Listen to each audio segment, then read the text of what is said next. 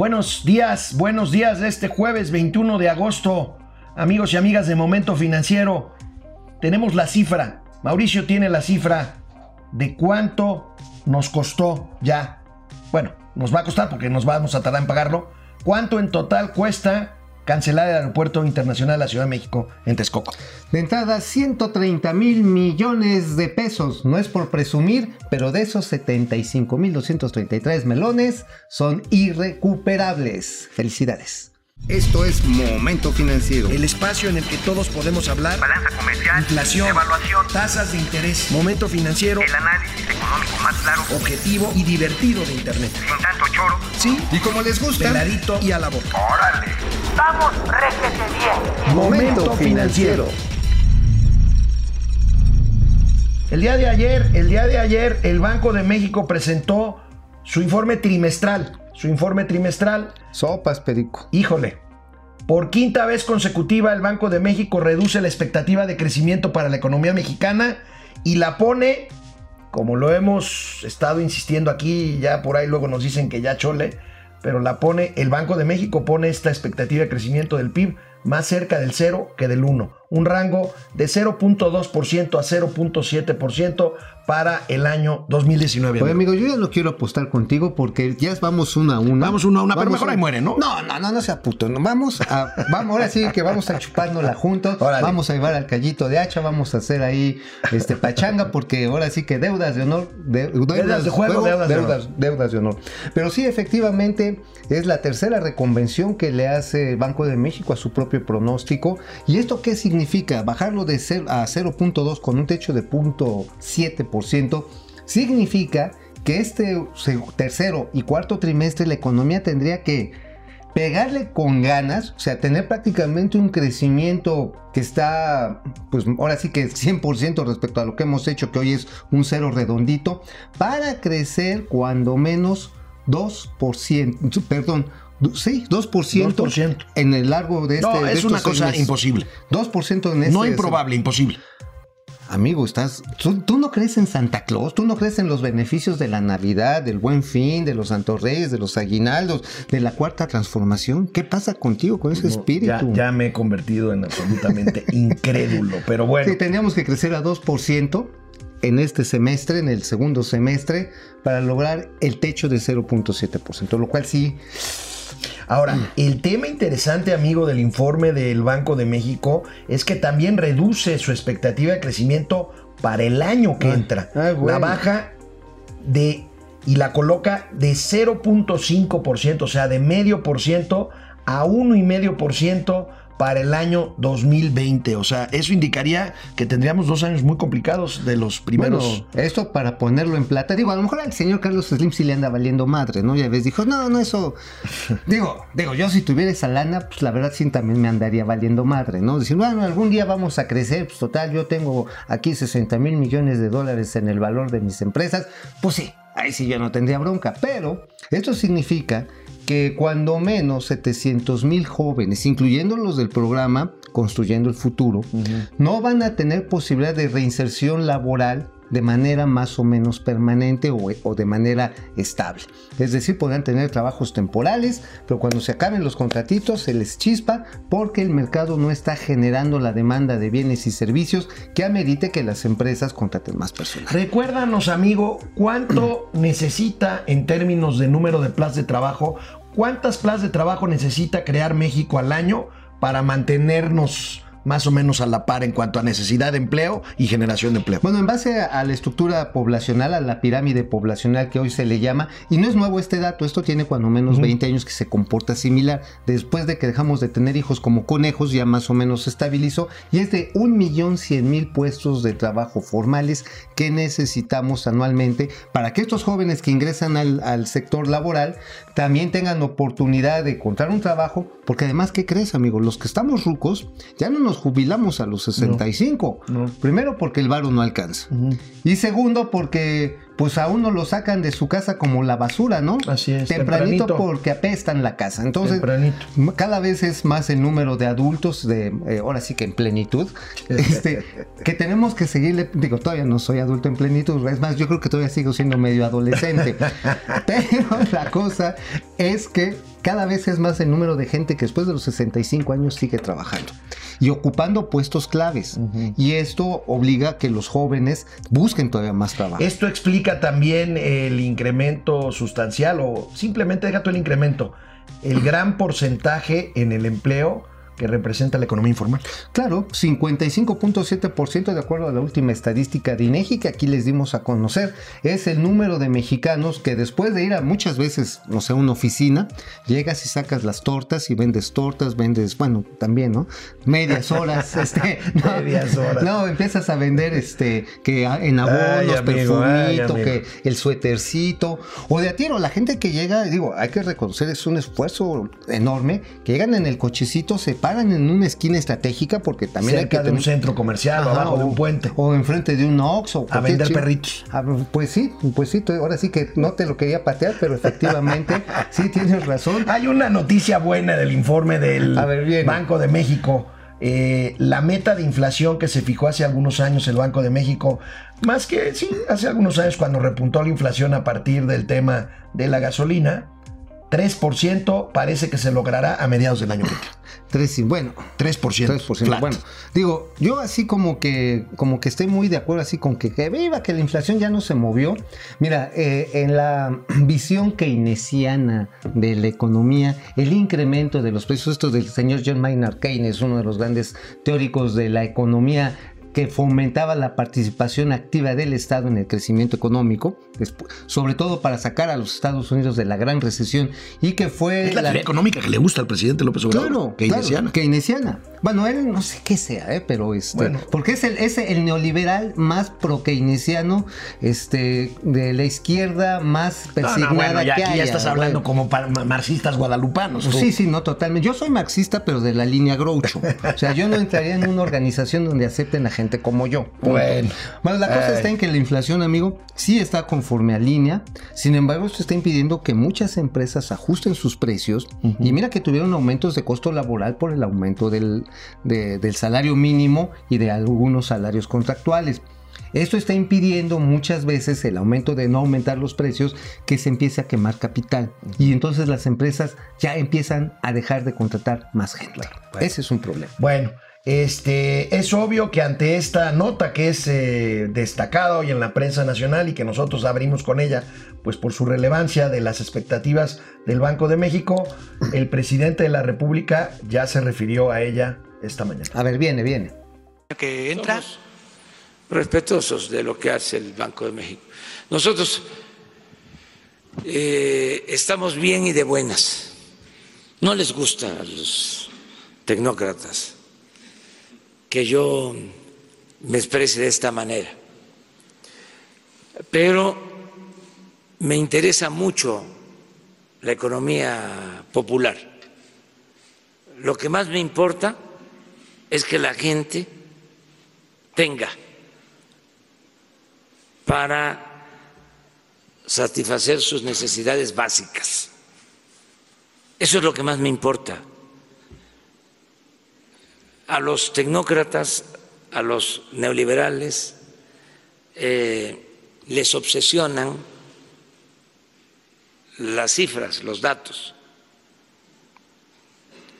Les obsesiona, por ejemplo, eh, el dato de crecimiento económico.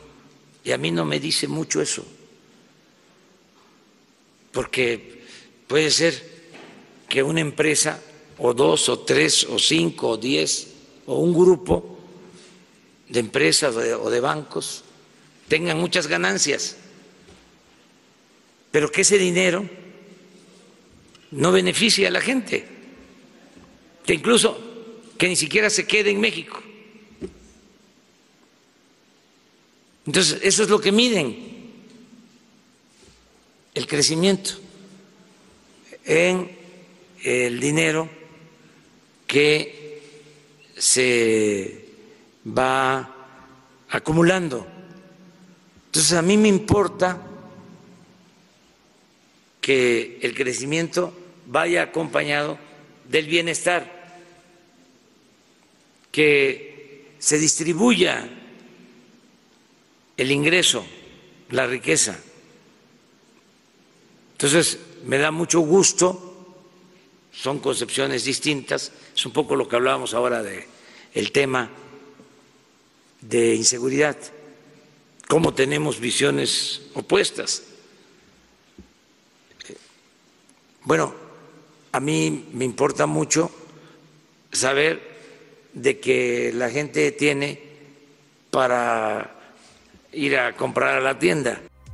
Bueno, bueno, también yo creo que hay gente que tiene para ir a comprar, este, hablando de seguridad y economía, pues gasolina para hacer bombas molotov. Digo, Ah, claro. Por ejemplo. Digo, Sí, no, pero si, de vamos, Carlos es terrible. si vamos a hablar de eso, pues. Híjole, amigo, no sé. pues mira, el presidente insiste. Y bueno, decías que no es keynesiano. Pues es economía trapiche. Eh, pues sí, es una economía, pues sí, trapiche, ve, podemos Trapiche, decir. ¿se acuerdan del trapiche este que presumió el presidente? que El burro era- jalando el trapiche. burro y decir que esa es la economía que hay que empujar. Bueno, ojalá la economía hubiera crecido ese 5% que mencionó. Tenemos 30 años de un crecimiento promedio de 2.2%. O sea, punto. Si hubiéramos crecido siquiera el 5%, bueno, habría más pasteles que repartir. No ha sido así. Pero el presidente en esta visión de la economía moral, yo ya tengo ganas de leer ese libro. Yo ¿eh? también. Sí, sí, yo creo que sí. Es más, hasta deben de ponerlo con Ahora, dibujitos. am- am- amigo, perdóname. A reserva de que nos avienten ahí los chairos tomatazos, veamos la gráfica del, del financiero Bien. hoy sobre las expectativas de crecimiento. Ahí están para abajo. Amigo, es mejor crecer dos que cero. Ah, pero por supuesto. Sin embargo, ya ahora ya la justificación es que no importa crecer, lo importante es distribuir. Pero a ver, si no tienes que no tienes que distribuir, pues no distribuyes ni madres. Punto. Así, de- así es de lógico. Pues ¿eh? que- Ahora, ¿quieres promover la distribución a través de las aportaciones directas? Pues sí, puede ser, pero no necesariamente va a jalar a toda la economía. Ya vimos lo que sacó Mexicanos Unidos contra la corrupción. Corrupción. Corrupción. Corrupción. Que este, a María Amparo Casar, de que el programa este estrella de jóvenes construyendo el futuro Trae es- graves deficiencias. es inauditable. Porque la base del padrón de registrados, pues simplemente es inconsistente. Crecieron de manera uniforme el número de gentes que se fueron inscribiendo a lo largo del tiempo en la misma proporción de hombres y mujeres. O sea, eso suena a que me invento la estadística, ¿eh? Bueno, ahora resulta este debate que a mí se me hace un falso debate, no sé, igual y, y estoy equivocado, pero entre crecimiento y desarrollo. ¿Se acuerdan ustedes de Gerardo Esquivel? Gerardo Esquivel es actualmente el subgobernador del Banco de México, uno Se de los cayó de la escalera. Del Banco de México. Él iba a ser subsecretario de Hacienda y Crédito Público, una persona cercana al presidente que finalmente fue propuesto para la Junta de Gobierno del Banco de México. Y ayer que presentaron el informe, Gerardo Esquivel, este mismo personaje, habla del crecimiento y del desarrollo. A ver, veamos. A ver, Gerardo Bianca. Co- coincido en que es importante diferenciar el crecimiento económico del desarrollo. También quiero precisar que creo que es importante que haya crecimiento. Es decir, así como puede haber crecimiento sin desarrollo, eh, pues no creo que sin crecimiento logremos que haya desarrollo. Entonces, ah, eh, yo creo que no debe menospreciarse el tema del crecimiento en sí mismo, eh, aunque creo que en general lo ideal, y así lo he expresado en distintos momentos, es que este crecimiento se, sea de tal manera que los beneficios del mismo se distribuyan más ampliamente para que sea un crecimiento incluyente y en ese sentido quizá podamos calificarlo por lo tanto de desarrollo. Un aplauso para Gerardo Esquivel. La verdad que, miren, lo bajaron del barquito porque creo que se, se equivocó en algunos cálculos del IVA cuando se le redujo en la frontera. Él, él iba a ser secretario de ingresos, Subsecretario. de ingresos, ¿no? Y un tipo bastante brillante y bastante cauto, como lo acabamos de ver. Pero realmente un aplauso porque, pues ya lo dijo. Si, no- si alguien le dudaba y decía que era una visión de la derecha conspiradora, los malditos fachos, perdón, el señor Gerardo Esquivel es una de las personas más cercanas al presidente. Qué bueno que haya estas voces. Sí, qué bueno. Y que digan, señores, no menospreciemos el crecimiento. Ahora, que tenemos que hacer cosas para que se distribuya el ingreso, por supuesto, y les voy a decir una, y que estamos desperdiciando de manera más estúpidamente posible, es el desarrollo tecnológico. Cuando Sí. tenemos un CONACIT que habla de que hay que generar una ciencia no europeizante y que hay que regresar a los orígenes autóctonos, estamos desperdiciando el bagaje cultural, científico de la humanidad, que es la que requiere la gente para aprender a hacer cosas de valor agregado y vivir mejor. Dice la directora del CONACIT que por cierto terminó su doctorado en seis años y ahora está cortando el, No presupuesto. el presupuesto para los doctorados, dice que a la ciencia le hace falta un origen epistemológico. Válgame. A Bueno, la madre. Baja el tipo de cambio. Bueno, pues sí, el tipo de cambio está presionado. El dólar interbancario ha llegado ya a límites de 2, de 20, 18 pesos por dólar. Y amigo, el Bank of America en una nota de la jornada, La del jornada, periódico La Jornada, reporta, reporta el banco, el Bank of America salida de capitales mexicanos al extranjero por el nerviosismo que provoca la desaceleración económica. En el primer semestre, dice Bank of America, salieron casi 9 mil millones de dólares de México al Casi extranjero. 9 mil millones de dólares. Estamos hablando prácticamente del 5% de las reservas internacionales. Es importante, ¿eh? es muy importante porque esto que está reflejando no solamente la desaceleración, sino la preocupación en concreto, ahí sí en bueno, en dolaritos, en billete verde, sobre la consistencia de las políticas públicas o la inexistencia de ellas. O sea, Así es. estamos hablando de que hay preocupación muy seria en muchos sectores. Bueno, lo de la salud, el problema de hoy del abasto, De vacunas. de vacunas, de tratamientos medicamentos para el cáncer, pero también para eh, eh, las pseudofedrinas ha empezado a escasear, según reporta el periódico Reforma hoy. Les voy a decir de cuál otro viene escasez. Y ese sí me preocupa también por la cantidad de gente de hemodiálisis. Híjole. O sea, eh, o sea, viene una O serie- sea, los reactivos que se necesitan para la hemodiálisis. Sí, porque las sales, ahorita hay una competencia internacional por ellas en la guerra comercial México-China. México no previó la compra y además el señor este, José Alonso Novelo está tocando el arpa allá en la COFEPRIS. Y la verdad está en que no se tomaron las previsiones. Y acuérdate que aquí, amigo, se los dijimos. Aguas, hay problemas de abasto que se están gestando y hoy hay laboratorios, tengo por ahí un mensaje muy muy canijo, no les voy a decir de quién, pero es uno de los grandes directivos de la industria farmacéutica que tienen llenas las bodegas, pero simple y sencillamente no están haciendo los pedidos.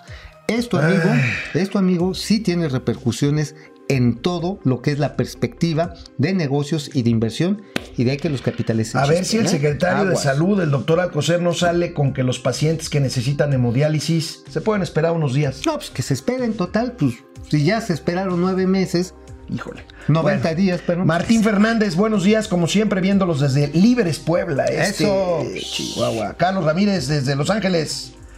Saludos. Martín Fernández, ya se ha rectificado en un par de cosas en el accionar del gobierno. Es impresionante Pues cómo prefieren un proyecto cuyos beneficios son nulos a costos similares. El Naim era un buen negocio para México, ya lo hemos dicho, lo era. Sí. Lo era. Jorge Sandoval, en el caso de que se retome el Naim, el nuevo aeropuerto, ¿creen que sería buen negocio hacerlo con dinero público o se arriesgarían al ridículo de volver a emitir deuda? Híjole, bueno. Bueno, yo soy de la idea que sí debería entrar el gobierno, el gobierno. Porque es un buen negocio. para Es el un buen negocio. Pero bueno, eso no va a pasar ya. No, ya no, no, no. Digo, si llegase algún día alguien a tratarlo de resucitar, le van a tener que meter una la nota porque el suelo ya se echó a perder y eso va a ser responsabilidad de alguien que haya firmado la entrega-recepción. Pérdida es, una, es una pérdida patrimonial espeluznante. ¿eh? Ricardo Cortés, excelente programa. Gracias. Gracias. Saludos a todos menos a los ahora chairos neoliberales. Bueno, César Bernardo Ruiz Estrada, que alguien le explique cuánto dinero se va cada que bajan las expectativas de crecimiento y cómo le afecta a la gente. Pues sí, bueno, ahí está Gerardo Esquivel. Ahí está Gerardo Esquivel. Yo Diciendo, ¿quieren repartir? Generemos. Y el señor Arturo Herrera, digo, pobrecito, tiene la cara así de, Dios mío, otra vez vengo a presentarme a ti y pedirte ayuda. Pero es no, un buen tipo Arturo. Es un, es un gran, un gran personaje, un gran economista. Híjoles, ojalá que, que sí le hagan caso. Jesús Enríquez, ¿estamos cerca de una estanflación? No. No, todavía no. Vamos a estar cerca más bien de un estancamiento, porque la inflación todavía se mantiene. Sin embargo, aguas, ¿eh? Si el tipo de cambio sigue presionado y la, y la producción de alimentos se nos ve presionada, precisa, aunque se produzca aquí por el aumento de costos, entonces sí podemos estar en una estanflación. No ahora, ¿eh? Ni en el año que viene. Bueno, pero que ya estamos- para irnos, Mauricio nos trae unas cifras muy interesantes de lo que él llama austericidio, o sea, matar, matar al sector de la construcción por el tema de la, de la austeridad republicana. Bueno, es una frase que se la robé a Héctor Aguilar Camín, que Así por es. cierto, él la toma de un escritor eh, español, de un economista español. El austericidio no es otra cosa más que ser tan austero que terminas muriéndote. Ser ¿no? tan austero. O sea, ni austero, austero. Austero, o sea, te ahorras hasta la coma, chingue. Bueno, la tabla del ASEMI que nos trae este Mauricio Flores el día de hoy. A ver, no se ve bien, pero explícanos, amigo. Ahí les va, miren, vean la, la línea roja que es el total nacional, el subtotal nacional, al corte que es agosto de este año, simple y sencillamente para obra pública se ha ejecutado el 24% del presupuesto, 24%. 24% de presupuesto previsto, valga la expresión, para este año en materia de construcción. Ahorita deberíamos ir al 70%. De manera normal. Y vamos al 20. Vamos al 24. Y bueno, ¿quiénes son los únicos que están cumpliendo ahora sí que, que, este, que le están echando ganitas? Mira, el Instituto Nacional de Pueblos Indígenas se ha gastado el 100% del presupuesto, que bueno, pero es un presupuesto bien chiquito. Este, por otro lado, comunicaciones y transportes, 56%, mucho en estos proyectos de caminos este, que se están haciendo en algunas comunidades. Una buena idea, ojalá que esté mejor ejecutada. De veras, yo rezo, rezo porque les hayan ayudado. ¿Quiénes están haciendo también la chamba correctamente? La SADER, la Secretaría de Agricultura y Desarrollo Rural, 49%, casi, casi. La Secretaría de Salud, como se ha, ha ido arreglando, ha ido arreglando instalaciones, laboratorios, algunos hospitales con el 41%. Pero párale de contar, ¿eh? Pero el subejercicio es brutal. El subejercicio es brutal. O sea, ahí vemos la cifra. Entonces, pues básicamente estamos hablando pues de que no se han ejecutado, cuando menos en obra contratada, 78 mil millones de pesos. Ahí está Entonces, parte de la explicación de la contracción económica que hemos sufrido y e insistimos, insistimos en que México no se trepó en la ola del crecimiento de Estados Unidos, que ya se reportó al segundo trimestre. El primer trimestre creció 3.1%, el segundo trimestre ya menos, pero todavía creció 2%. Yo creo que en un escenario en donde Estados Unidos haya crecido estos, es- a estos niveles en el primer semestre del año, pues implicaría que por lo menos México debería de haber crecido el mismo 2% del año pasado este año. Así cuando menos debimos haberlo reflejado, pero no se reflejó. Y el problema de la industria de la construcción es que ya está en franca recesión, lleva una caída semestral del 3.9%, eso sí es recesión. Hay perdidos así de manera contabilizada 120 mil puestos de trabajo, no solamente de albañiles, bueno, estos son más o menos, eh, como les llaman, temporales, eh, los trabajos que se dan a la albañilería, pero lo que son ingenieros, vendedores, promotores, eh, diseñadores, es lo que hemos perdido. Es lo que Bueno, hemos perdido. Está amigos, rudísimo. amigos, terminamos esta emisión de Momento Financiero. Ya mañana es viernes. Por acá nos veremos mañana, mi querido amigo. Nos vemos, amigo. Bye. Vamos, réjete bien. Momento Financiero.